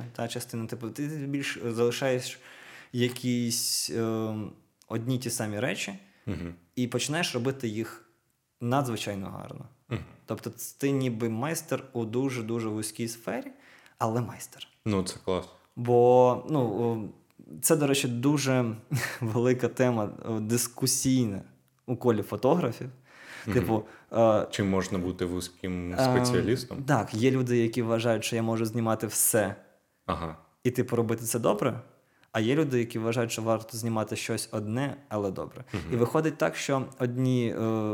це як типу холіварна тема, uh-huh, завжди. І вони там типу воу. Але сам факт в тому, що якби мене спитали, типу, порадь мені, будь ласка, людину, яка зніме гарно бургери. Uh-huh. І в мене в голові є якась асоціація з тим, що є фотограф, фуд-фотограф, який кльово знімає їжу. Uh-huh. І я не буду рекомендувати людину, яка знімає все. Угу. Типу, кльово і весілля знімає, і портрети, типу, і людей. Ти будеш думати про того, в кого ти бачив вдалі приклади цього. Да, це, угу, мені дуже подобалося визначення, яке Андрій Федорів давав, угу, з цього приводу. Типу, уявіть собі, що у вас є велика шафа, і кожна з коробочок цих ячеєчок підписана, типу, там, фуд-фотограф, чи там дизайнер, mm-hmm, одягу, чи улюблений бренд кави, чи щось типу того. Просто кава. От. І ти такий, і ти відкриваєш ту коробочку, а там лежить там один, чи два, чи три ім'я, і все. І ти, в принципі, всі компанії... бізнеси намагаються бути в твоїй коробочці от там. Uh-huh. Це ідеально. Uh-huh. І, як на мене, коли ти знаєш, тебе питають, слухай, порадь, будь ласка, людину, там, перукаря. Uh-huh. А ти такий, відкриваєш, а там в, uh-huh, тебе є якісь ім'я. Або нема. Uh-huh. Бо ти, наприклад, не знайшов для себе цю людину. І ти сам такий, мені б хтось порадив, типу, гарного перукаря. От. І я до того, що так завжди, мені здається, так було правильніше в цілому, коли люди виконували чіткі якісь функції, але надзвичайно гарно. Бо я люблю, коли це гарно, красиво. І я б назвав це перфекціонізмом, але це далеко від нього. Але все ж таки, ми зараз сидимо під світлом і говоримо в мікрофон. Угу. А могли сидіти під лампою і казати в підлічки. Так. Тобто, мені сподобалося, що ми зійшлися в тому, що треба робити гарно. Uh-huh. Настільки, наскільки це можливо. Так, uh-huh, ніхто там не казав про те, що так, давай поставимо 3 камери, наймемо ще 2 людини, які будуть сидіти монтувати і ще щось робити. А ми хотіли. От, так. Хотіли б. Так. Ну, тобто, знаєш, тут ще 3 камери, тут ще якась так, там сподвіпер, там, VFX намалювати, uh-huh, щоб вже тут вибухало все, або там щось підставлялося. VFX, мене чомусь завжди... Бухати не треба. Просто може бухати. Ага. Ви бухати будете. От, і я до того, що... Але це все ж таки непогано. От, і я до того, що ми з цього зійшлись, бо інакше було б, я думаю, такі, ой, слухай, я не хочу заморачуватись. І я не хочу заморачуватись. Ну, давай не заморачуватись. А нема в тебе відчуття, що от ті люди, які не хочуть спеціалізуватися на якомусь напрямі конкретному, вони саме зберігають свій творчий порив. Вони такі, я відкритий до будь-якої роботи. Я хочу спробувати себе в будь-якій роботі. Сьогодні я фотографую спорт, завтра весілля. А завтра новороджених. Так. А післязавтра піцу. А новороджених, це, мені здається, взагалі дуже така тема. Ти його предметка сфотографував, а там ще, ну, типу, навіть як з моделлю не треба взаємодіяти, бо все одно емоції. Зараз буде хейт в мою сторону, але це предметка. Просто трошечки своєрідна. Угу. Ну, і там більше почуттів. Ти фотографував новонароджених? Ага. Я знімав виписки з роддому. Ти фотографуєш дуже втомлених жінок, насправді. Ну, тобто це мені здається, з тим, скільки ти уваги придаєш моделі, це, знаєш, це була не фотографія, де усі люди такі стоять, «Вау, Аліна, народження в дитині!» А там насправді виходить жінка, і в неї такі, знаєш, обличчя, воно дуже напружене, вона несе дитину. Простіше. І воно чебе таке, дуже контрастне. Диви, максимально простіше. Це ж завжди фотки, які залишаються на пам'ять. Ага. Просто, що, давай так, якщо не бути професійним фотографом новороджених та оцих всіх стосунок, бо вони зі мною будуть сперечатися, і я буду радий з ними посперечатися з цього приводу, але не в цьому річ. Я до цього відношусь як момент в часі, тобто момент в житті людини. В цей момент людина була дуже втомлена, вона була от в такому середовищі. Моя задача максимально об'єктивно передати те, що відбувалося, підловити, можливо, ті емоції, які вони відчували, щоб вони були справжніми. Не робити з цього просто якусь суху документалістику, типу, було і було. Трошечки подивитись, підловити якихось емоцій, які були, але не перегравати, щоб не робити з цього фешн, не матюкатись. Тобто, а повертаючись до питання з приводу та людина, що знімає все підряд, чи це її творчість, чи ні, тобто, як вона це виражає, так, і так, і так. Всі ті знайомі, які знімають багато жанрів, вони дуже прагматично підходять до фотографії. Ага. Тобто, чувак, там платять гроші, я буду знімати. Тобто, вони... спроба самовиражатися. Тут немає творчості в плані чого. Я навіть коли питаю, а чому тобі це подобається? Це не бажання, це необхідність. І в них відношення до того, що вони знімають, максимально прагматичне. Зняли. Тобто там нема такого, що, боже, слухай, там такі класні люди були, і ми там провели з ними гарний час, і там вдалося там підловити, як там бабуся щось там дуже міцно обіймає, там дочку, та-та-та-та-та. Ні, там, була сім'я, сфоткав, віддав. Такі ще, і в них більше якоїсь такої трохи негативної сторони, бо вони трошки задовбані за життя. Ага. І вони завжди такі, господи, знімав фото. Тобто, і от я про те, що вони виглядають ніби як успішні фотографи, а насправді, чи можна це назвати фотографією в самому суті?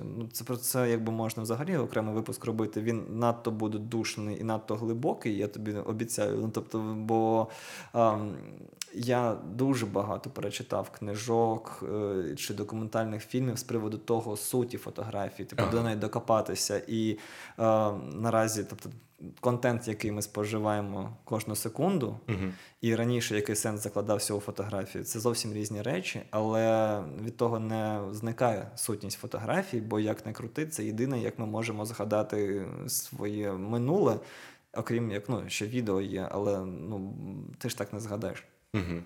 І тут виринає оця прям дуже класна функція фотографії нам нагадувати про моменти нашого життя.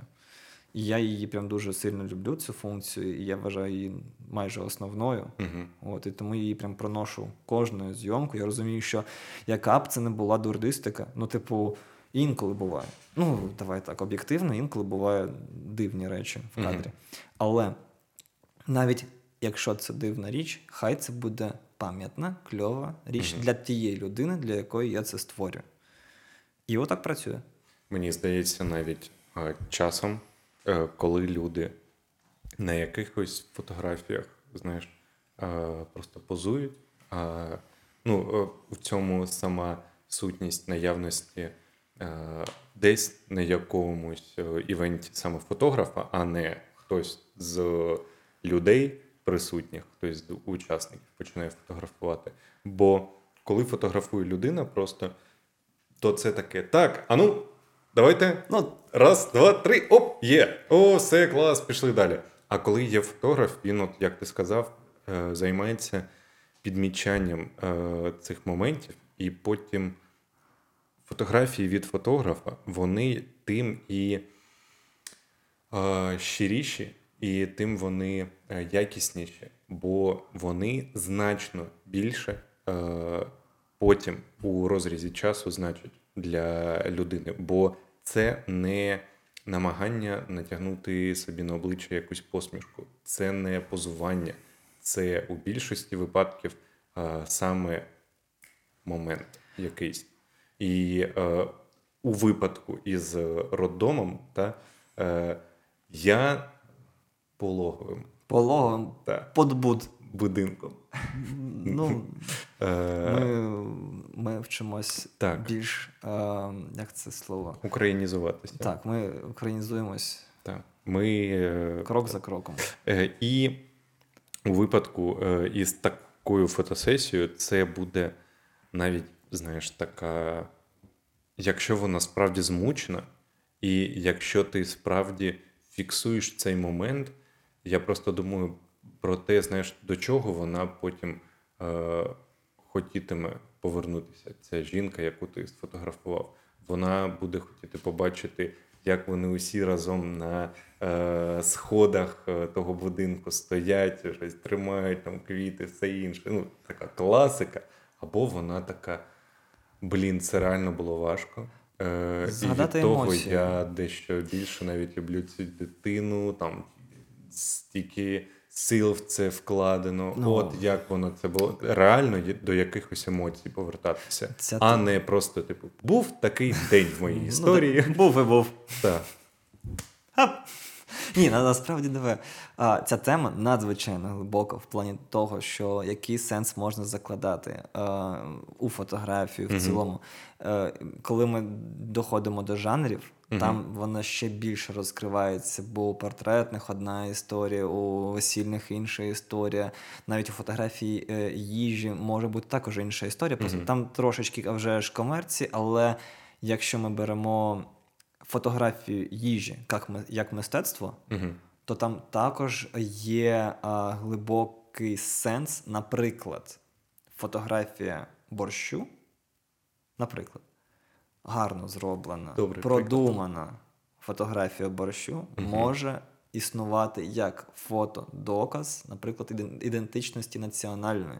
Тобто, сенс нібито я просто фотограф, який знімаю борщ, наприклад, а може, я закладаю в цей кадр набагато більше. І я дуже постараюсь, щоб фотографія передала, щоб я, дивлячись на цю фотографію, відчував смак, можливо, запах, можливо, тепло, а можливо, в мене в голові якісь спогади, бо цей борщ виглядає прям так, як матусин, от прям один в один. Тобто, більше сутність у самій фотографії, і у кожній сфері так можна покопатися.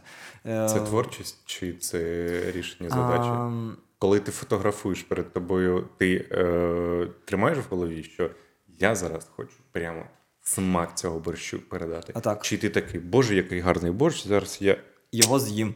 Такий, я навіть відчуваю його смак. Ні, насправді в мене завжди підход такий, що я якраз думаю, тобто мені важливо, щоб людина... Тобто, я собі завжди задаю питання, навіщо ця фотографія буде існувати. Тобто, знаєш, в мене по життю так виходить, що якщо в мене немає дуже вагомої причини навіщо, то, типу, а на що то робити, якщо то не треба робити? Ну, типу, немає якогось вагомого навіщо. Так і тут. Якщо є задача сфоткати портрет людини, і я розумію, що от частіше за все в мене така історія, що наприклад, дівчина, якій виповнюється 30, і вона б хотіла себе запам'ятати отакою в свої 30. Бо потім їй вже не буде 30. Це твій зріз по знайомому? Чому саме 30? Ну, бо 25 рідше буває. Ну, типу, як зріз. 25, чомусь, що там фіксувати? Так, чомусь люди... А 30 – це реперна точка якась. Це подкаст «Реперна точка» і це... Реперний погляд. Ну, тобто, чомусь зріст такий, може, дуже кругла дата, не знаю. В мене є люди, які знімаються кожен рік, і мені прикольно і цікаво зі сторони з ними дорослішати, дивитись, як вони дорослішають, бо всі ці історії, вони в очах. Нащо далеко ходити? В мене є фотки тебе. тебе різного, в різні періоди життя. Бо ми знайомі, я не знаю, з якими знайомі. Та ну роки 4, напевно. А мені здається, починаючи з «Блятюшо», мені здається. Тобто, це було ще в Харкові, а це було як мінімум вже 3 роки тому. От, я до того, що і навіть ти, переглядаючи свої фотки, теж розумієш, що ти був різний. Але коли одна і та сама людина на тебе дивиться у різні періоди життя. А для тебе це ще й ти дивишся і ти якось бачиш цю людину. Так. І мені, можливо, сьогодні прям хочеться через рік. І мене надихає, наприклад, дуже кльово дивитися на зміни людини. Тобто, і це не візуальні штуки. Типу, там він погладшав чи там змінив зачіску. Це не в цьому, це в погляді. Він, коли молодший, трошки пустіший, трошки там різні емоції. Від якоїсь спокуси, від якоїсь там легковажності до просто якоїсь, знаєш, перекоти поле. Багато буває таких портретів, що ти просто фоткаєш людину, а там воно нічого не виражає в цей момент.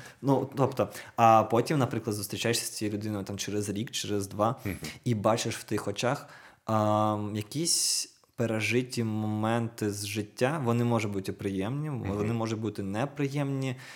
Це для мене дає можливість говорити про ті чи інші теми з людиною, але це завжди відчувається. Тобто, і в цьому кайф, бо я дивлюсь на ту саму людину, але вона вже зовсім інша. А коли ти співставляєш ці фотки, типу, вони якось вибудовуються в історію, ти розумієш, ой, людина міняється, як вона це робить. І ти такий, ого, нічого собі. І, можливо, це навіть не про моє его в плані того, що ой, який я молодець, відзняв таке. Це більше про те, що, людина, коли виросте, їй буде там 50-60 років, вона зможе подивитися на себе тоді. Бо уяви собі, просто так наподумати фрази, ми зараз генеруємо надбагато контенту у будь-якій ситуації.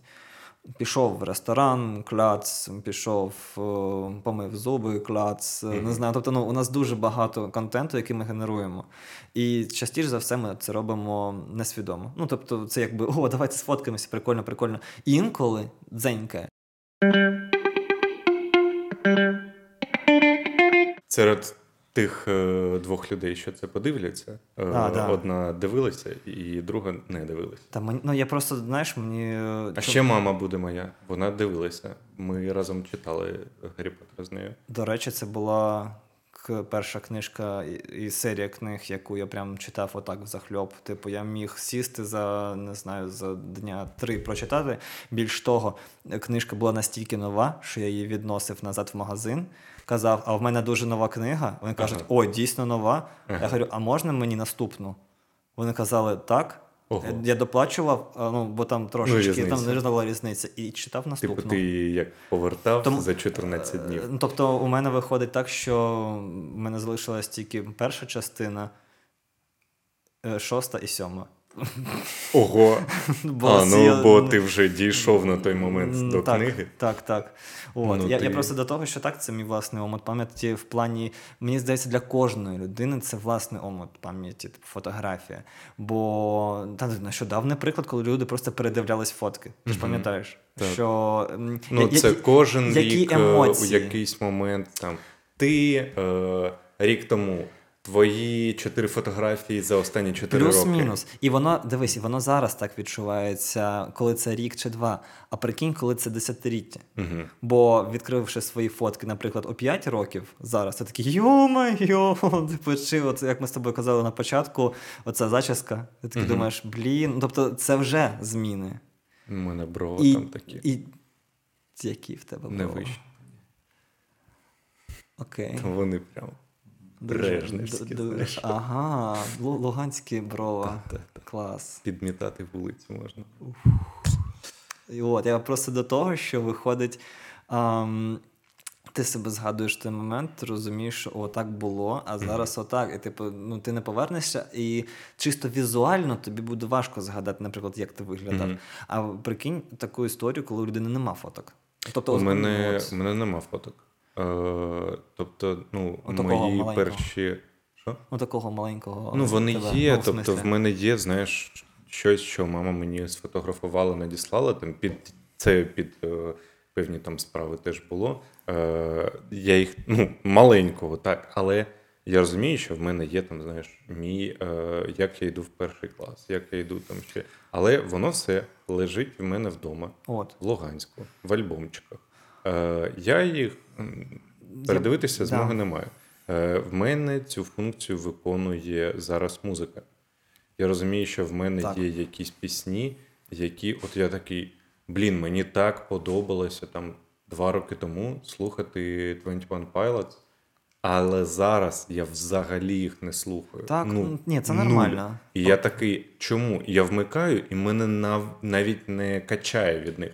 Я такий, але я дуже добре пам'ятаю, як я слухав, як я там йшов вулицею, після чого я йшов під цю пісню, або куди, або асоціативна пам'ять, так. І тобто в мене все це, воно відбивається не на фотографіях, а там у музиці. Аромати ще також. Це взагалі... Смаки, аромат, і це ми повертаємося, в принципі, до того, що це твоя скарбничка вражень, по-перше, а по-друге, диви, просто банально інколи немає фотографій у людей. Тобто, у мене також не з усіх івентів є. Мені просто пощастило, що у тата був фотоапарат з плівкою, і він інколи там щось знімав. Я просто до того, що спитати, а ти пам'ятаєш свій 7-й день народження? І фотографія може тебе трошечки туди відкинути, бо ти, може, і не пам'ятаєш, з ким ти зустрічав, а може, де, якщо це на щось емоційно запам'ятовуєшся, якась така штука. Наприклад, якщо це був перша поїздка на море, то ти її вже ж пам'ятаєш, бо вона перша і так далі. А коли це це якийсь просто звичайний день народження, який був, я такий, і просто в пам'яті нема за що зачепитися. А коли є фотка, ти такий, хоча б одна. Просто так, та це ж було тоді, зі мною були оті люди, і пам'ять така трошечки підгружає. Дивитися друковані фото. У нас є облака, там є боженька, і він розповіщається. За Бога, не треба там вже. Ми наговорили вже там на декілька. Про Януковича. Ми виріжемо це. Фотографії. Якщо передивлятися, друковані чи цифрові? Друковані. Телефони? Ти друкуєш фотографії? Дуже рідко, і я за це себе інколи сварю. Це не дуже. Я собі просто про це нагадую кожен раз. І кожен раз думаю, що це треба робити. І я б навіть друкував А4 формату і більше. Чим більше, тим цікавіше на них дивитися і роздивлятися. Але друковані однозначно, бо які б у нас не були кльові технології, якщо раптом щось, то у нас залишається лише якийсь друкований варіант. Як на мене, скоріше друкований варіант згорить, ніж інтернет впаде. З одного боку, а з іншого, якщо немає електрики, то і інший. Так, я до того, що це відносне питання, але дуже приємно дивитись фотографії в руках. Для тебе це інші враження. Це тактильність. Я ж все одно ж про тактильність, про смаки, про відчуття. Тобто максимально включаючи всі рецептори, які є, просто зорові працюють краще. А нещодавно зрозумів про себе, що тактильність також. Тобто, я це зрозумів, коли сидів в кав'ярні, і мені приносять чашечку, якусь таку дуже приємно на дотик. І я такий, І я щось сижу, воно дуже приємно. Та чашечка, мені вже пофіг на те, що там кава, не дуже. Тобто я просто розумію, що мені приємно від того. Чи просто прийти до лісу, доторкнутися до дерева, зрозуміти текстуру того дерева, чи, наприклад, холодного мармуру десь у храмі, чи щось типу того. Просто відчуття. І я розумію, що люди різні, і вони по-різному до того відносяться. Для комусь куштувати все подобається. До речі, якщо ти подивишся на якусь поверхню, то твій язик дуже чітко зможе усвідомити, які відчуття від того, що ти лизнеш зараз шпалери чи підлогу. Можна, він зрозуміє. Твої шпалери тут. Не треба. Дякую. Ти казав, що ти почав працювати з кольором, з кольоровим світлом тільки нещодавно. Який твій улюблений колір? Мій улюблений колір не має взагалі жодного відношення до улюбленого кольору фотографій, бо це зовсім різні речі. В плані чого? Ти фотографії під людей? Кольор ні, під людей? Ні. Під ідею, під концепцію. Тобто для мене в даному випадку власне сприйняття кольору, тобто, типу, ой, я це, типу, люблю оцей такий, типу, той відтінок синього, який тобі скидав, типу, норвежський лід, і як його там назвати. Ну, коротше кажучи, оці приємні блакитно-морські кольори. От. Ну, окей, я люблю цей колір, добре, але ж я не буду його пхати усюди, де тільки можна. Я тут керуюсь, по-перше, це все ж таки базові знання про колір.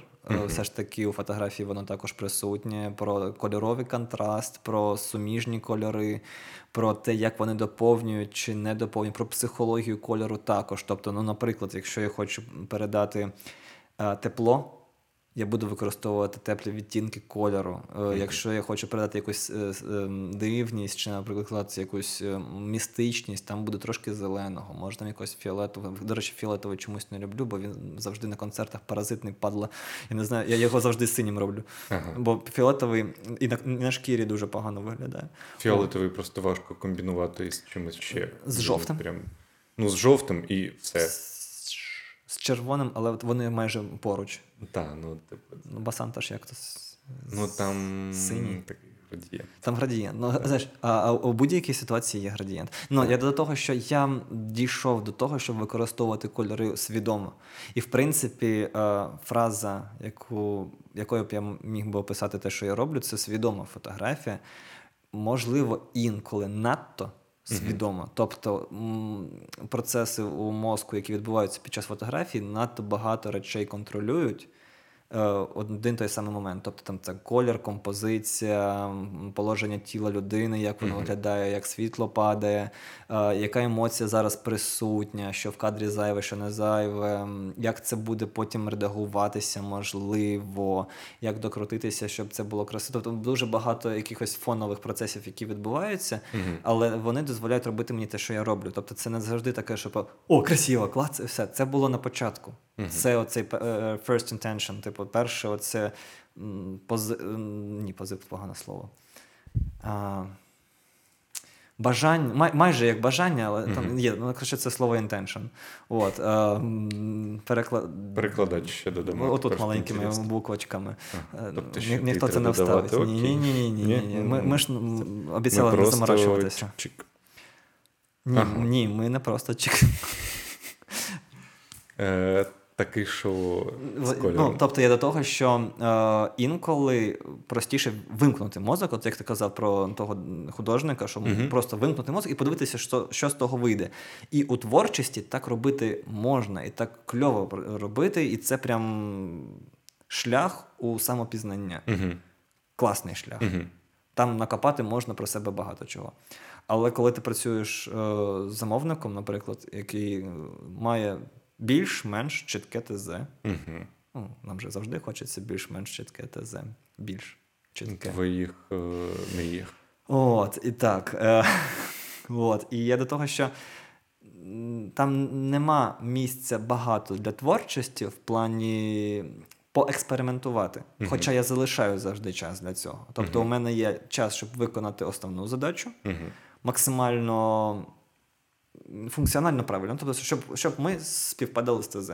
І якщо залишається трохи часу, я кажу, о, а давайте зараз, ну, у нас є там хвилин 10, просто хочу одну штучку спробувати. Що цікаво, так, інколи ці кадри заходять більше, бо вони незвичайні, але, вибачте, тоді сказали, слухай, ми тебе запрошуємо, просто роби, що хочеш. От, тобто така штука. Тобто мені досвід дозволяє робити речі гарно одразу і залишати трохи часу на от а що якщо? Типу, а якби? Бо воно може вийти... Типу ти робиш багато фотографій, what які конкретно під необхідність. Так. Ну, якщо ми а потім такий, так, ага, о, а це вже прикольно. Бо прикинь, якщо почати з творчості і не зробити жодного кадру по ТЗ. Так. І ти такий красавчик, ну, ти молодець. Типу, щоб ми точно встигли зробити все по ТЗ. А потім, якщо залишається, можна завжди так, і, в принципі, як на мене, це ідеальне поєднання творчості і комерції. В плані того, щоб встигати і те, і те. Я розумію, ну, і, тобто, бачиш, в моєму випадку більше все ж таки зробити гарно, а потім вже трошечки потворити. От, ну, якось вона працює таким чином. Клас.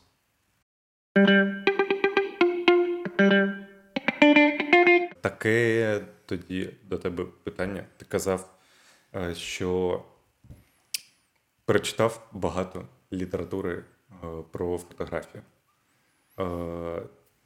Давай отак от просто. Я навіть уявити собі не міг, що фотографія – це те, що пізнається через літературу. Я не знаю чому. Мені чомусь казалось, що це, знаєш, ну, як мінімум, курси, де розповідають, як протерти камеру телефону. Ми ж обіцяли не матюкатися. Ти сказав про курси, я тобі хотів в рифму відповісти. Я тебе зрозумів. Так от, що читаєш зараз взагалі? Дивись, останнє, що я прочитав з приводу фотографії, це як для мене просто було як нагадування. Книжка цікава, я її вже прочитав. Про сторітелінг фотографії. В плані чого? Як налаштувати, тобто який в тебе має бути майндсет для того, щоб робити історію з того, що ти знімаєш. Тобто воно у деяких людей інтуїтивно працює, типу там, знаєш, зняти такий кадр, крупніший, мілкіший і так далі, якось їх компонувати. Але книжка як квінтесенція, тобто там було зібрано все із приводу. Там були і дуже банальні для мене, наприклад, якісь речі. А були якісь речі про нагадування, типу, блін, Андрюх, точно, ти ж можеш, ну, тобто... Ти це знав, я але це знав, це ніби, диви, ти просто коли ти надто багато знаєш, деякі речі починають випадати і забуватися. Наприклад, ще була книжка, називається... Ти не професіонал, але ти вже надто багато знаєш. Так, ну, слухай, в мозку все ж таки є ж якась обмежена кількість пам'яті, плюс, кажучи, що основна функція – то забування, тому ми все ж таки забуваємо, як не крути. І, наприклад, книжка називається «Дзен-камера», і вона пов'язувала... Це мені була подобається назва. Книжка фотографа дзен-буддиста, і він розповідав про свій підхід до фотографії у призмі от медитаційних штук. І для мене це взагалі було вау, бо там багато цікавих речей, там більше про творчість, більше про розкриття себе і так далі, і так далі. Дуже багато книг для людей, які цікавляться кольором, наприклад, як отримати той чи інший колір, як їх компонувати, бо до цих питань ти приходиш, коли знімаєш. Ти такий, типу, ой, а як? Ну, типу, ну, от, типу, він зняв, а чого це красиво, а в мене так не виходить, наприклад. І ти починаєш копатися, відповідати собі на питання. Тому, і вони... Є погані книжки про фотографії. Наприклад, там, 101 урок фотошопити, як фотошопити в фотографії. Фотошоп. Так. І там, коротше, тобі кажуть, берете, знімаєте кадр, а потім фотошопите його. А потім все інше в фотошопі. Ну, да, тобто, там багато таких речей, і... Я давай так, щоб не бути надто критичним, для декого це корисна інформація, і деякі люди віднаходять в цьому щось цікаве. Най буде. Це кльово. Просто трошки не моє. Книги про фотографії може бути просто це збірник фотографій, але надрукований. Лукбук, типу, якийсь такий. Називається книга якогось фотографа. З фотографіями якогось типу фотографа, наприклад, або збірка, наприклад, там найкращі фотографії за останні 100 років. Як те, що ти Монатьку подарував. Наприклад, тут більш нішева, тут історія про конкретний івент моїми очима, бо були ще очі людей, тобто це не... Давай так, це не об'єктивно, в принципі, по всьому івенту. Моїми очима, так як я побачив, цей івент конкретно отак. Ну, тобто зібраний у фотокнигу, бо мені важливо було, щоб людина могла запам'ятати цей момент не лише через відео, багато фотографій так, які є, а от щоб це було щось, що можна потримати, і воно завжди було десь під рукою. Клас. От, тобто книжки є. Та, мені здається, слухай, дизайном же ж також. Як намалювати шрифт твоєї мрії? Ну, типу, так, щось таке. І ти відкриваєш, ти такий... О, ну, тобто там може бути якась малесенька карпілюшечка, яку ти не знав, наприклад, але вона така, так вони все життя використовували цей інструмент для цього, йо-май. Так, так. Ну, це ж також типу, якийсь досвід. Не все через Photoshop робиться. Як ти пройшов фотографію? Через Photoshop? Так. Андрій, скажи, будь ласка, чи читаєш ти зараз щось? І чи це з приводу дизайну, щось по темі дизайну, чи взагалі щось художнє, може? Я зараз перестав читати про дизайн. Я до того читав там різні, там є окремі книжки, от як ти казав, про колір, там, про сторітелінг, так само, звичайно, і про колір також є в дизайні, так само про сторітелінг є окрема книжка, про логотипи, сітки, всяке інше, але я зараз, аби рухатися далі, аби розвиватися не безпосередньо технічними скілами, я намагаюся читати літературу, яка дотична до дизайну, але не безпосередньо. Тому зараз я читаю таку книжку, яка називається «Незрозуміле мистецтво». Вона про те, як взагалі з'явилися на світ такі речі, як там чорний квадрат, чому це круто, і як це пов'язано насправді цей мінімалістичніший арт із найбільш пропрацьованими картинами там імпресіоністів всього іншого, який між ними зв'язок, як ми пройшли цей шлях та чому це насправді класно. От, і це те, що я хотів би обговорити з тобою наступного разу. Про мистецтво будемо. Про мистецтво взагалі. Ох, прям, я хочу навіть підготуватись трошки, бо нещодавно були якраз книжки з цього приводу, і я думаю, ой-ой-ой, там дуже глибока тема. Клас. Читаємо, готуємося до наступного. Дякую.